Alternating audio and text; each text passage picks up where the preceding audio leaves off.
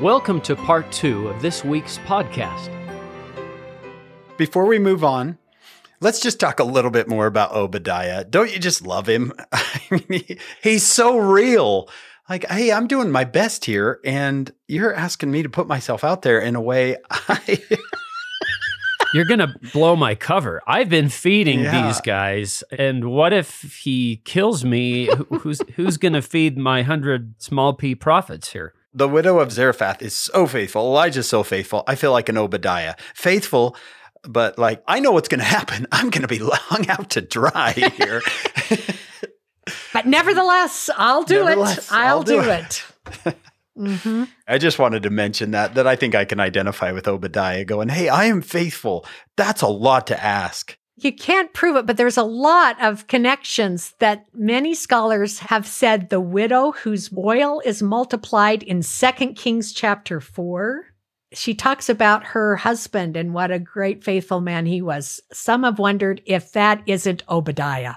So it's a fun thing I always like to consider as a possibility when you see that Obadiah may have died. He may have been killed. We don't see him again after this, but we see a widow, and it might be his widow, and how Elisha the prophet is going to help her out in her tremendous need. We don't know what happens to Obadiah. I like him. And I just like the way you told the story. He's so great. you want me to what? okay, uh, he'll kill me, but okay. Oh, yeah, but I'll do it. Look at this. Isn't this another one of our habits as well? When things go wrong and we know we haven't followed the Lord, we'd love to find someone else to blame it on. Verse 17 It came to pass that when Ahab saw Elijah, that Ahab said, Art thou he that troubleth Israel? You're the one that has brought this famine upon us. And this is one of those places where I feel like there's so many different ways to define Israel. He's talking about political or the land of Israel right here. Yes. Because when we say hurrah for Israel, we're talking about the house of Israel, And covenant Israel, under the covenant. a group of people there. But he's talking about my land, my country that I'm king My over. kingdom. I'm king. Good point. You're the one troubling my Israel. And there's so many different ways to look at Israel. You have to look at context because it can be confusing who he's talking about.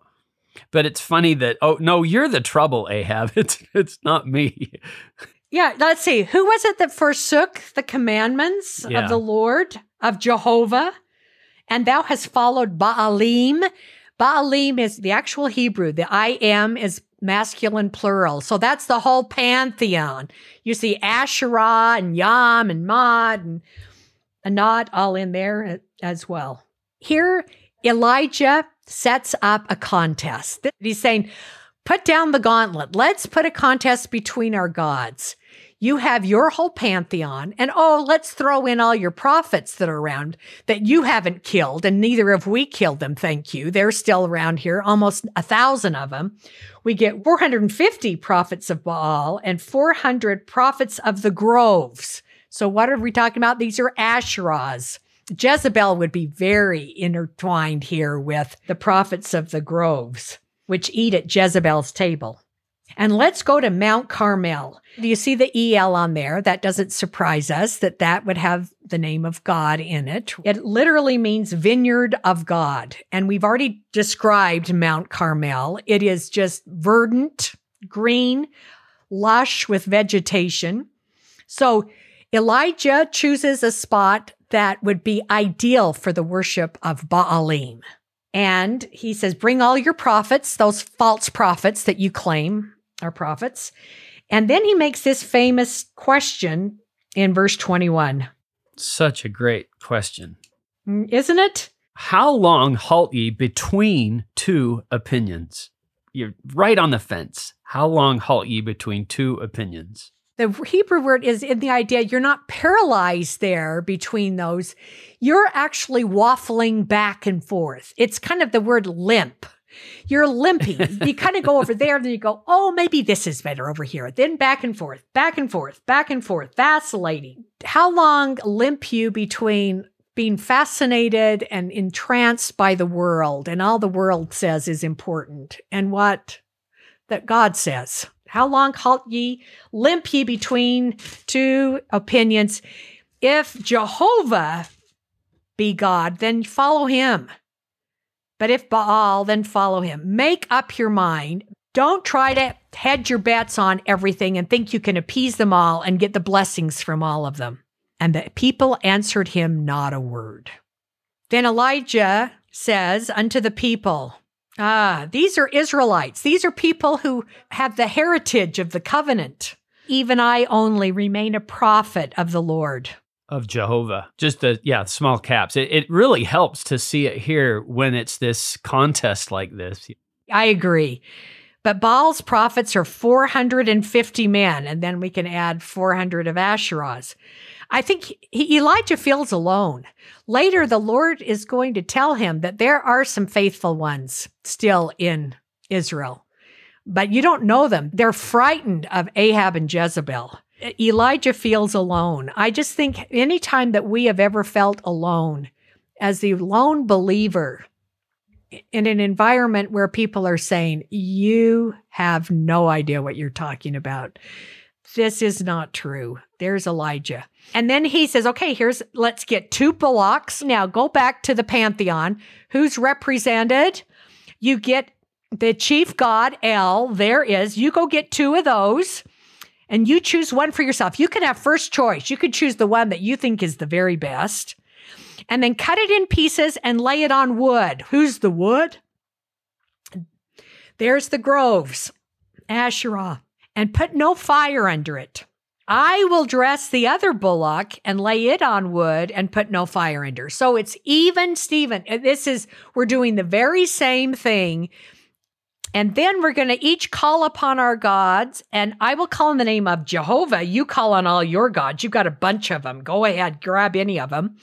And the God that answereth by fire, let him be the true God. And they go, all the people, oh, this is a good, oh, great. Yes, that's great. Sounds like the first reality television show, right? Live audience. Let's let's see what happens. that is great. The tension is going to be building here. Yeah.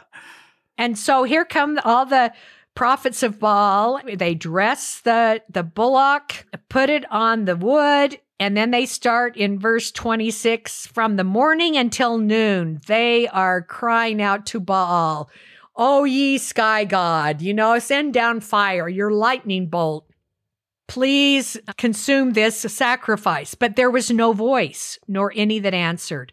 So they leap on the altar. They're trying to get his attention, dancing, leaping. And at noon, Elijah starts mocking them. Oh, cry louder, for he's a God. Get his attention. He's either talking or he's off hunting or on a journey or talking to somebody else. Maybe he's sleeping. Talk louder. Maybe you got to wake oh, him my up. Word, this is fantastic. Did their legends talk about their gods doing stuff like this? Oh yeah, yes, that would be a rationale for what them not answering. It's he's not just making that up. In their legends, that's what their god he does stuff. I mean, you were talking about that pantheon, how they hated each other, and more of a human sounding dysfunctional pantheon. Cry louder. He must be asleep. and so in verse 28, what do they start doing? Cutting themselves. See, that's another way that they could get his attention. And now it is midday is past, and now it's the time of the evening sacrifice. End of verse 29. There was neither voice nor any to answer, nor any that regarded. And so Elijah said to all the people, Okay, thank you. That's been an all day experience. Thank you very much. I'll try on my side. And he brings the people, come near unto me. Now get this. And all the people came near unto him, and he repaired the altar of the Lord, altar of Jehovah that was broken down. That what does that tell you there on Mount Carmel? There must have been a place there to worship. Yeah, there used to be. But see, Jezebel and Ahab tore down all those places to worship Jehovah. How does he build up the altar now for this one? He does it specifically with 12 stones. And the 12 stones to remember 12 tribes of Israel. This is bringing the Israelites back to their very roots. Yeah. This is like getting out your colonial hat and your star spangled banner. Remember your history. He built this altar in the name of the Lord, but he now is going to add something. He's going to put a trench all around the altar. He puts the wood in order. So you got Asherah there, you got El there. And then he puts four barrels of water. There's Yam, right? The sea god. And he pours it on, soaks the bowl and also the wood. And then he does it a second time and a third time. So how many times? He does it around four times each of those three times. So 12 times he's drenching it with water. And now it comes, verse 36, the time of the evening sacrifice. You just, I, I didn't catch that. The 12. Because it's four barrels of water three times. Yeah. So you get 12 again there. So things are saturated. And verse 36, he then prays to Jehovah. Now notice how he used the words here. Jehovah, God of Abraham, Isaac, and of Israel. So again, reminding him, this Jacob, it's Israel. This is the God of Israel. Let it be known this day that thou art God in Israel, and that I am thy servant, that I have done all these things at thy word. Notice how he gives credit, and notice how he's sending the focus on Jehovah. And then this is kind of like the Shema in Deuteronomy 6, isn't it? Hear, O Israel, the Lord our God is one God, and thou shalt love the Lord thy God with all thy heart, might, mind, and strength. Here he says, Hear me, O Jehovah, hear me, that this people may know that thou art the Lord God, Jehovah God, and that thou hast turned their heart back again. And suddenly, just like that, the fire of the Lord fell and consumes this wet bullock and the wet wood and the stones. I forgot to mention that the stones, the 12 stones, that could be Anat to the, the other fertility goddess. And the dust, there's Anat as well, and licked up the water that was in the trench. Yam is no more. and the people saw it and they fell on their faces and they said, Oh, Jehovah, He is the God. Yes, Jehovah, He is the God. With that, then Elijah follows the law of Moses. I've got a cross reference on verse 40 to Deuteronomy 17, verses 1 through 7, where the law of Moses says, If you have Israelites that truly go out after and worship other gods, you put them to death. Deuteronomy 17, 1 through 7 because he now says, okay, you people take the prophets of Baal and let not one of them escape. And they took them down to the brook Kishon, which is there at the base of Mount Carmel, and he slew them there.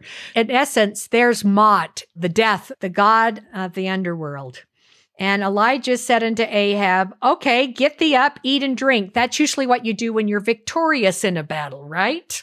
It's saying Elijah is victorious and he's making Ahab eat and drink. Yeah, this is part of his irony and sarcasm yeah. to him. Here comes the rain. And then he goes up, they eat and drink, and Elijah went up top of Mount Carmel. And he cast himself down upon the earth and he put his face between his knees. Here he is. This is a prayer again. And he said to his servant, Go up now, look toward the sea. And he went up and looked and said, There's nothing. Because where would you see? That would be the way the storms would come. So you'd go out there on that point that goes out over the sea on three sides. There's nothing. He goes, Go back. And they go back seven times. There's symbolic seven, too, isn't it? And on the seventh time, there arose this little cloud. And then he said, Okay, go up and say to Ahab, Prepare thy chariot and get thee down, that the rain stop thee not. Remember in the story of Barak and Deborah, the prophetess with the Canaanites, that the chariots got stuck in the mud because of the water? Well, it hasn't started raining, but this seems to be very similar that this is him saying, Ahab, you get on your chariot and you ride back to your capital. Get down before the rain starts. There's not a drop of water anyway. There's a little cloud out there. It came to pass in the meanwhile that the heaven was black with clouds, just like that. And Ahab rode and went to Jezreel. But verse 46 the hand of Jehovah was on Elijah, and he goes on foot. Supposedly, this is about 20 miles. You got to say Elijah knew how to travel. And who gets to Jezreel first? It is Elijah that makes it before Ahab does. Probably he got stuck in the mud there because of all the rain. So there is another way that it seems like that this story is saying Jehovah is more powerful. Elijah can go on foot faster than Ahab can make it. Cool chapter. I thought I knew about this chapter. This is so great. We've got the prophets, but he's called, Elijah has called, he's doing this to help the hearts of the Israelites as a whole. So there would have been probably a multitude of just your everyday Israelites around. That's who he's saying choose. How long halt ye between two opinions? How long are you going to limp between these?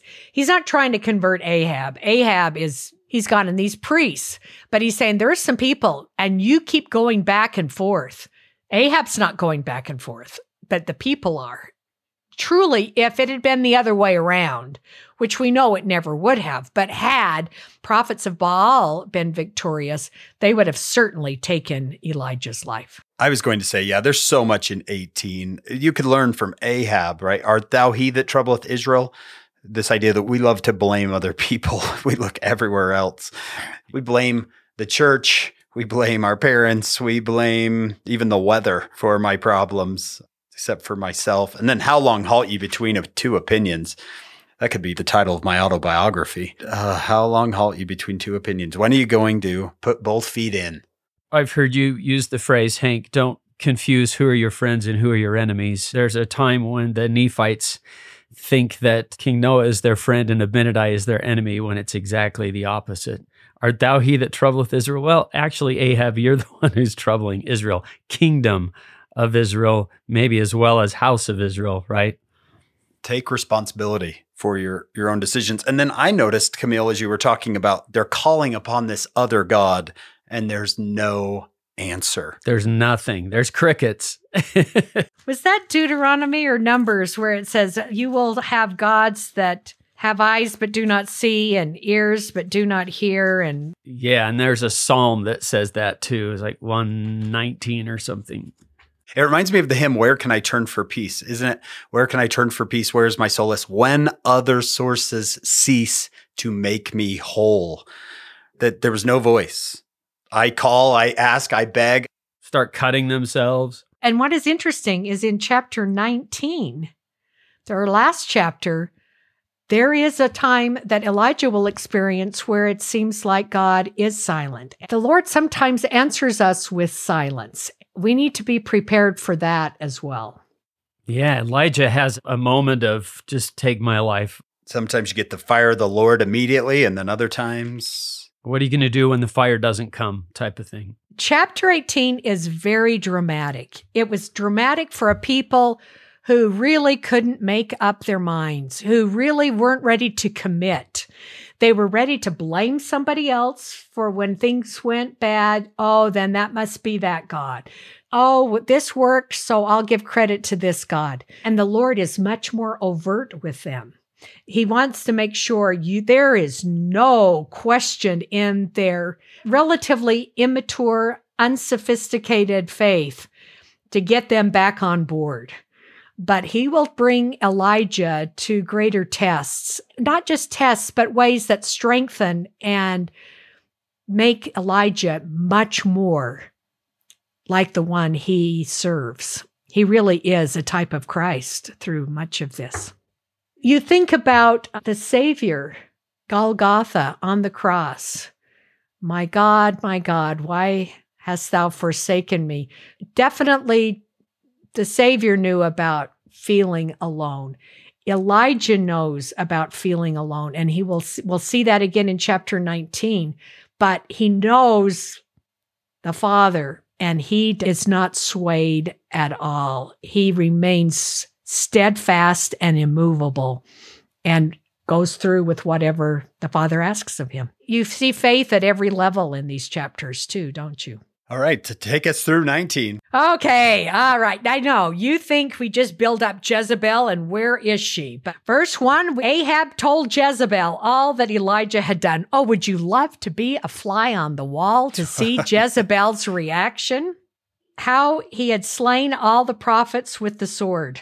And Jezebel sent a messenger unto Elijah, saying, So let the gods do to me, and more also, if I make not thy life as the life of one of them by tomorrow about this time.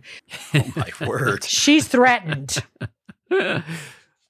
And when he saw that, Elijah, he arose and went for his life. I mean, he doesn't stick around. I think you just say he is petrified of, of Jezebel. And I think as much as you've seen the people the day before, perhaps say, oh, yeah, Jehovah, he is God. Oh, yeah, that's the one. I think Elijah knows they are fickle. They really still can can start waffling again if something bad happens. And so he takes off and he goes down to Beersheba, which is another 100 miles away. These distances that he is going are remarkable. Right. He's, he's a traveler. He went a day's journey into the wilderness from Beersheba, and he came and sat down under a juniper tree, and there he is requested for himself that he might die. I think he's saying, I've done a good work. I think it's it. I can't handle it anymore. Too much stress. So he's so discouraged. I don't think he's seen the people really coming to the fore as he would hope. And he said, It's enough now. Oh Lord, Jehovah, take away my life, for I am not better than my fathers. It's a discouragement. And an angel touches him. He eats. You've been going, you've been traveling a lot. You've got to get strong again. And so he eats. And then a second time, verse seven, he does it. And he, the angel awakens him. And verse eight, where does he go? All the way down to Mount Sinai. Remember, Horeb is another word for Sinai, the Mount of God. So he's gone. Remember that in Deuteronomy, we saw that the distance between Sinai and Kadesh Barnea, which is not far from where Beersheba is, was 11 days, but they took 38 years to travel it. Well, here he's just done it probably in about 11 days. And he's lodging there. And now it's the word of the Lord comes to him in verse 9 What doest thou here? You think of how many days. It's been pretty quiet. He just says, I've had it. I just don't think I can do anything more. I mean, do we have days? Do we have weeks? Do we have months like this? And he said, I have been very jealous for the Lord God of hosts, for the children of Israel have forsaken thy covenant, thrown down thine altars, and slain thy prophets with the sword. I, even I alone, am left, and they seek my life to take it away. You say it's not just Jezebel seeking his life. The people will get it to please Jezebel. You feel for this man, this wonderful man. And he said, Go forth and stand upon the mount before the Lord. That's the Lord's answer. Go there on Mount Sinai, just like Moses did. The Lord passed by, and here we go. The Lord is going to teach him something else. I taught the people up there at Mount Carmel with drama, with the fire coming down out of heaven and licking up water. They saw it. And nothing really A changed. visual display. The Lord is going to teach Elijah a more refined and perhaps more long living, a testimony, a witness that has more longevity than anything they saw on Mount Carmel. Remember, President Joseph Fielding Smith taught the Spirit of God speaking to the Spirit of man has power to impart truth with greater effect and understanding than the truth can be imparted by personal contact, even with heavenly beings. Through the Holy Ghost, the truth is woven into the very fiber and sinews of the body so that it cannot be forgotten. That's Elder Joseph Fielding Smith from the instructor, October 1935.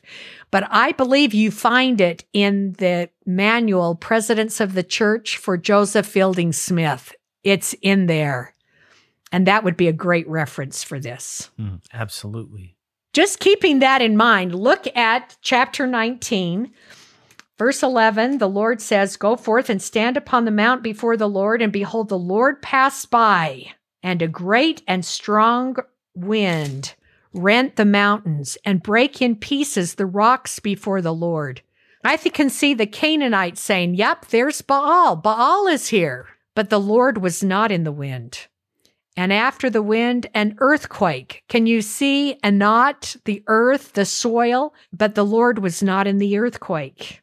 And after the earthquake, a fire, that lightning or fire coming from, but the Lord was not in the fire.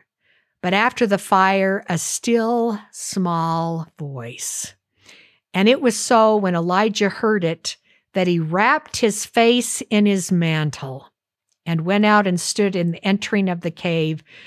And their voice came to him saying, What doest thou here, Elijah? Now it's coming through that still small voice that he's going to learn this. As he says for the third time, I have been very jealous for the Lord God of hosts, because the children of the Lord have forsaken thy covenant and thrown down thine altars and slain the prophets. And I, even I alone, am left, and they seek my life to take it away.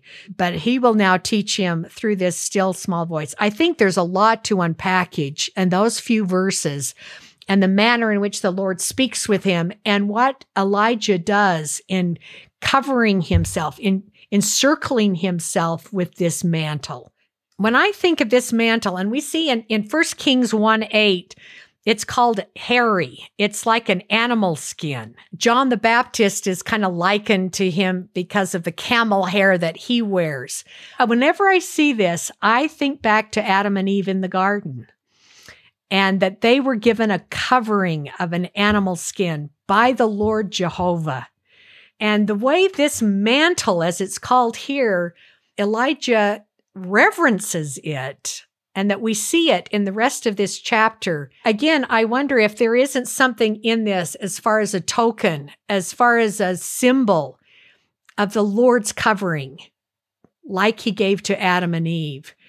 And like in a sense that we can receive today when we make covenants with the Lord. Remember, kafar in Hebrew, it means covering. I feel a reverence that he uses as he wraps his face in this mantle after hearing the still small voice that just pierces him. As um, Joseph Fielding Smith said, probably going right to his DNA, every fiber and tissue of his being. So it's in that context then that verse 15, the Lord says, Now I want you to go to Damascus. That's 500 miles in the other direction. And anoint a king there, a king for Syria, Hazael. And Jehu, when you get down to Israel, he's going to be the king after Ahab, because Ahab's days are going to be numbered here. Jehu, the king over Israel. And oh, by the way, I've got one to take your place. You're not leaving before there is one to take your place. And who does he choose to take his place?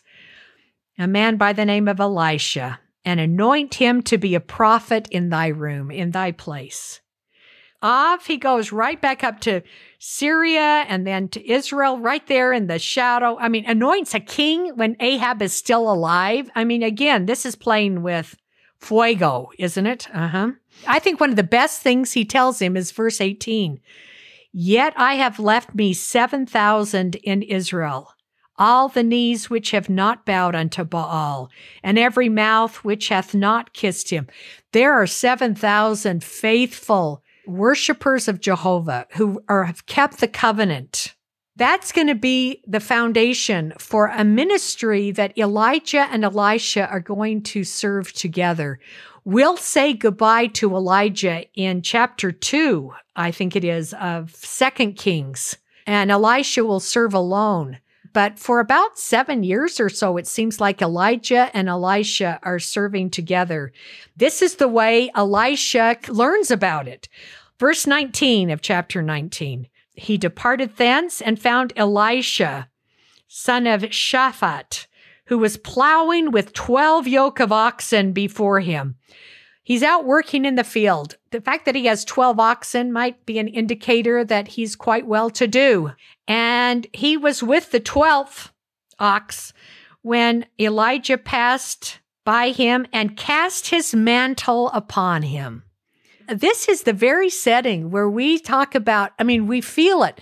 That April conference of 2018 when President Nelson, that solemn assembly, when he was sustained as the new prophet, and you could feel it. The mantle came upon him. It is here. Elijah puts his mantle upon Elisha, and immediately Elisha left the oxen and ran after Elijah and said, Let me say goodbye to my mother and father, and I'll follow you. And so he goes back. He sacrifices a yoke of oxen as evidence. This is something very sacred. He knows that and then follows up and goes after him. And this partnership is a dynamic duo. They are incredible. Elisha's name means, My God is salvation my God is my help. And so his name also makes a reference to that. That chapter 2 of Second Kings and we shouldn't go but just to kind of tie it in, Second Kings chapter 2 is when Elijah now is taken up. The Lord does take him not with death, but he's translated and his mantle, that same mantle falls off and falls onto Elisha and he becomes the capital P prophet among all these great people in the land of Israel. Ahab and Jezebel end up having a demise. I think chapter 21 of First Kings is not in the reading assignment. But if you want to get the real true heart and soul of Jezebel, you got to read chapter 21. chapter 21 of First Kings, if you want to know Jezebel and why her name still today is a synonym for evil incarnate, right? It came to pass after these things that Naboth the Jezreelite had a vineyard, which was in Jezreel, hard by the palace of Ahab, king of Samaria. So Naboth is probably of the tribe of Ephraim. His family has inherited this. It's been handed down all the way since Joshua led the children of Israel in here. It is his inheritance. He cannot sell it. He will not sell it. It is sacred to his family. Ahab wants it. And he goes, Oh, please give this to me. I will do greater things with it than you have, and it's worth a lot of money, and I'll give you a whole lot of money for it. And Naboth said, No, I won't do it. I can't do it. Verse 3 The Lord forbid it that I should give the inheritance of my fathers unto thee. So Nahab goes home and he just mopes and sulks and lays himself on his bed and turns away his face and won't eat anything. And it's just not fair. And Jezebel comes home and says, Why is thy spirit so sad? that thou eatest no bread? And he goes, Because I spake to Naboth the Jezreelite, and he said, I asked him for his vineyard with money. And he said, No, he won't give it. Here's Jezebel. Verse 7 Dost thou now govern the kingdom of Israel? Arise and eat bread and let thine heart be merry. I'll give thee the vineyard of Naboth the Israelite. I'll, you know, act like a king. I know how to get you that. And how does she do it? She gets people to bear false witness against Naboth and charge him with blasphemy. And as a result, they put Naboth to death. And Jezebel comes back to Ahab and said, Well, there you go. Naboth is dead. The vineyard is yours.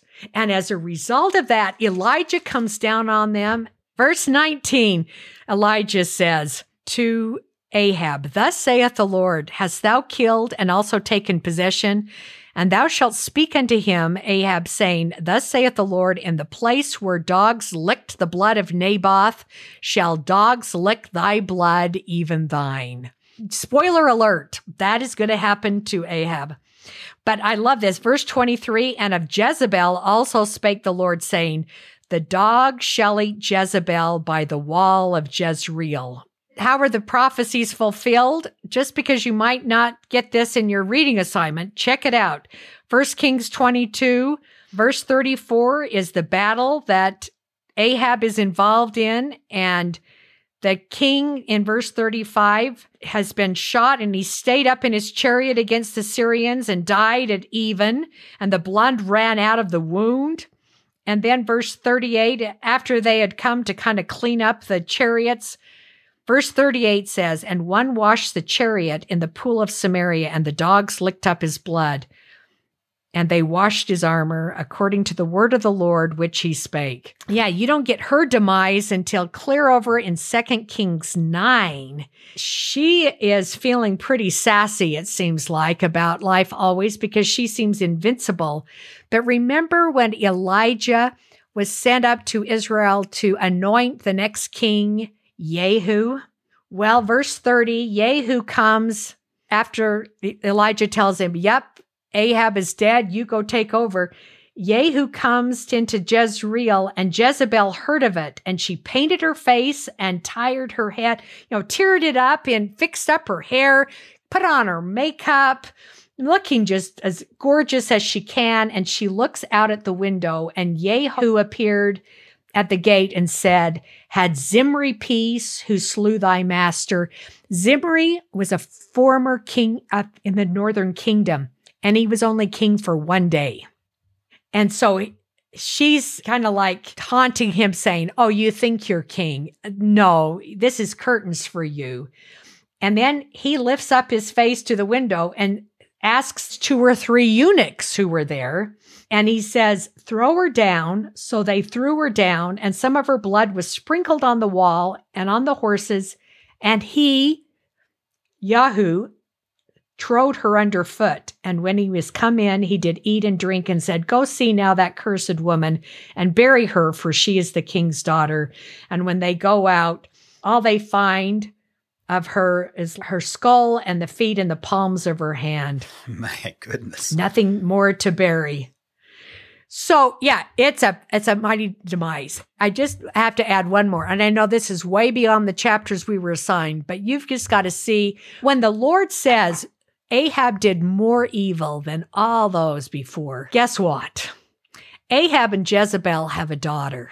And anyone who says women are innately more spiritual or just lovely and they don't do anything wrong, one, you've got Jezebel. But we have prime example number two. They have a daughter named Athaliah, and they married her to whom? To get more leverage and control and power and treaty alliance with the southern kingdom, with Judah, they marry Athaliah to the son of the king of Judah.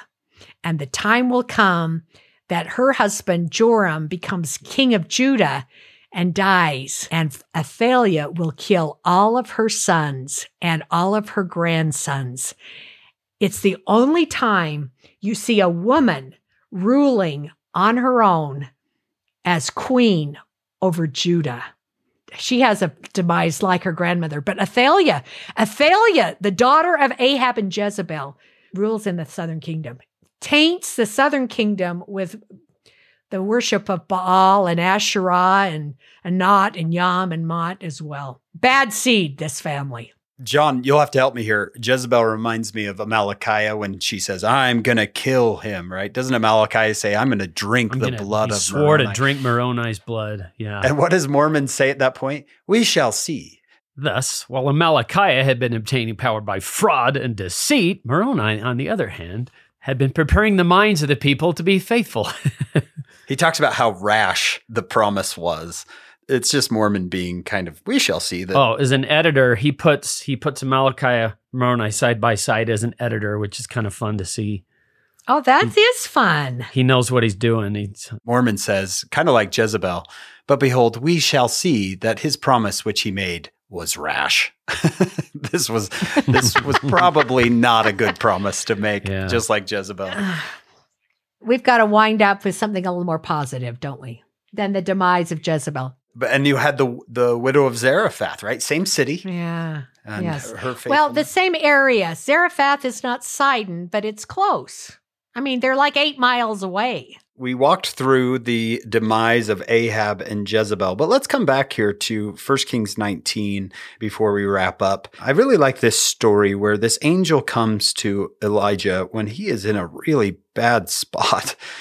And he brings him just a little cake, a little bit to drink, and he says, "The journey is too great for thee." I just thought, man, I can I could probably list a couple dozen angels that have come into my life just at the right time brought me a little something, right? I remember when my dad passed away, uh, there was a knock on the door, and there's Alex Baugh. who just came over, gave me a, a hug, brought me a treat from Costco. He said, I was just on my way home. He is not on his way home unless he's going south of BYU to get to Lindon. That was a moment. The journey is too great for thee. And Alex Baugh was an angel. I could list how many others that have been angels in my life. It's a hard journey. We can take that role. There's lots of different definitions of angels, I think. And one of the, the statements of President Spencer W. Kimball that I think about so often is God does notice us and he watches over us, but is usually through another person that he meets our needs. And that goes back to Elijah. It's not in an earthquake, it's not in thunder, it's not in lightning. How does God meet our needs? Another person shows up, like in Alex Baugh, like you mentioned. And a sister showed me her phone every morning. A reminder came up that said, Who needs me today? And it didn't say, does anyone need me? It just said who. and then she would try to act on that each day and kind of be, be, an angel that way. Well, I am just struck by too, just it seems like the Lord's awareness and reminder that he is aware that the journey is sometimes too great for us. He stretches us. We see miracles and his grace makes us equal to what is needed. But there are sometimes added pouring out of love and grace and mercy upon us that remind us that he is so aware and he recognizes our hurt and our discouragement. I think it's in those times when it is more quiet and we just feel like, is he there? Sometimes it's these little gentle feelings of his awareness that help me come through.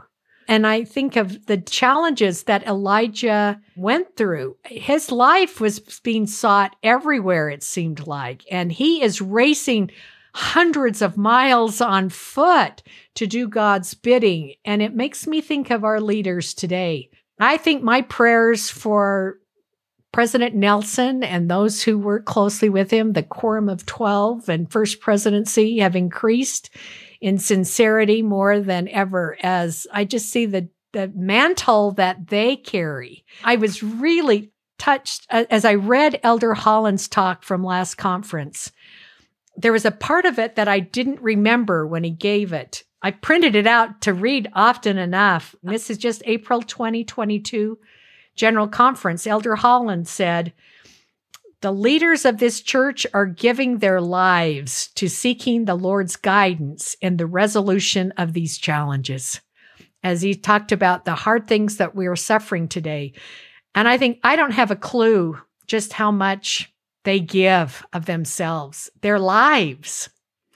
And then he said, if some of the challenges are not resolved to the satisfaction of everyone, perhaps they constitute part of the cross Jesus said we would have to take up in order to follow him. People like our apostles today and Elijah of old remind me that fallen earth is fraught with challenges, with, with trials, with stumbling, with hurt and pain and fears. That is where we discover that still small voice very often that brings us back just discover that there are blessings that come on top of Mount Sinai when I have been fed by the angel of the Lord. October 2018, General Conference, Elder D. Todd Christofferson told the story of Elijah and Ahab. He went through the story, especially he focuses in on what happens on Carmel. He talks about this if God is God, then serve him. And he said, Today, Elijah might say, Either God, our Heavenly Father, exists or he does not. If he exists, worship him. Either Jesus Christ is the Son of God, the resurrected Redeemer of mankind, or he is not. But if he is, follow him. Either the Book of Mormon is the Word of God or it is not. But if it is, then get nearer to God by studying and abiding by its precepts. Either Joseph Smith saw and conversed with the Father and the Son that spring day of 1820, or he did not. But if he did, then follow the prophetic mantle, including the keys of sealing, that I, Elijah, bestowed upon him. He goes on to give several examples of, of people who kind of what you might say pick a side. They choose what side they're on. I wanted to share one of the three, and I hope everyone will go find this talk. It's called Firm and Steadfast in the Faith of Christ. He ties it back to the still small voice. He says, This is back to the talk. A man who grew up in the church, served as a full time missionary, and married a lovely woman was surprised when some of his siblings began speaking critically of the church and the prophet Joseph Smith. After a time, they left the church and tried to persuade him to follow. As often happens in such cases, they bombarded him with essays, podcasts, and videos produced by critics, most of whom were themselves disaffected former members of the church. His siblings mocked his faith, telling him he was gullible and misled. He didn't have answers for all their assertions, and his faith began to waver under the relentless opposition. He wondered if he should stop attending church. He talked with his wife, he talked with people he trusted, he prayed. And as he meditated in this troubled state of mind, he recalled occasions when he had felt the Holy Spirit and had received a witness of truth by the Spirit. He concluded, I love what he says. If I'm honest with myself, I must admit that the Spirit has touched me more than once, and the testimony of the Spirit is real. He now has a renewed sense of happiness and peace that is shared by his wife and children. Just kind of a, a modern day Elijah story. I am so glad you shared that. I think that is so timely. The one I keep hearing today is yeah, I'm a member of the church. Yeah, I, I just don't agree with President Nelson or whatever. You know, the idea that we can pick and choose. Elijah and the widow of Zarephath remind me that even without having all the answers, we can know because of what he has done for us in the past. He will continue to help us in the future. Have that rock solid commitment to follow him. That sounds like the name of a podcast. Yeah. Yeah. Even throw Obadiah in there, Camille. You want me to what?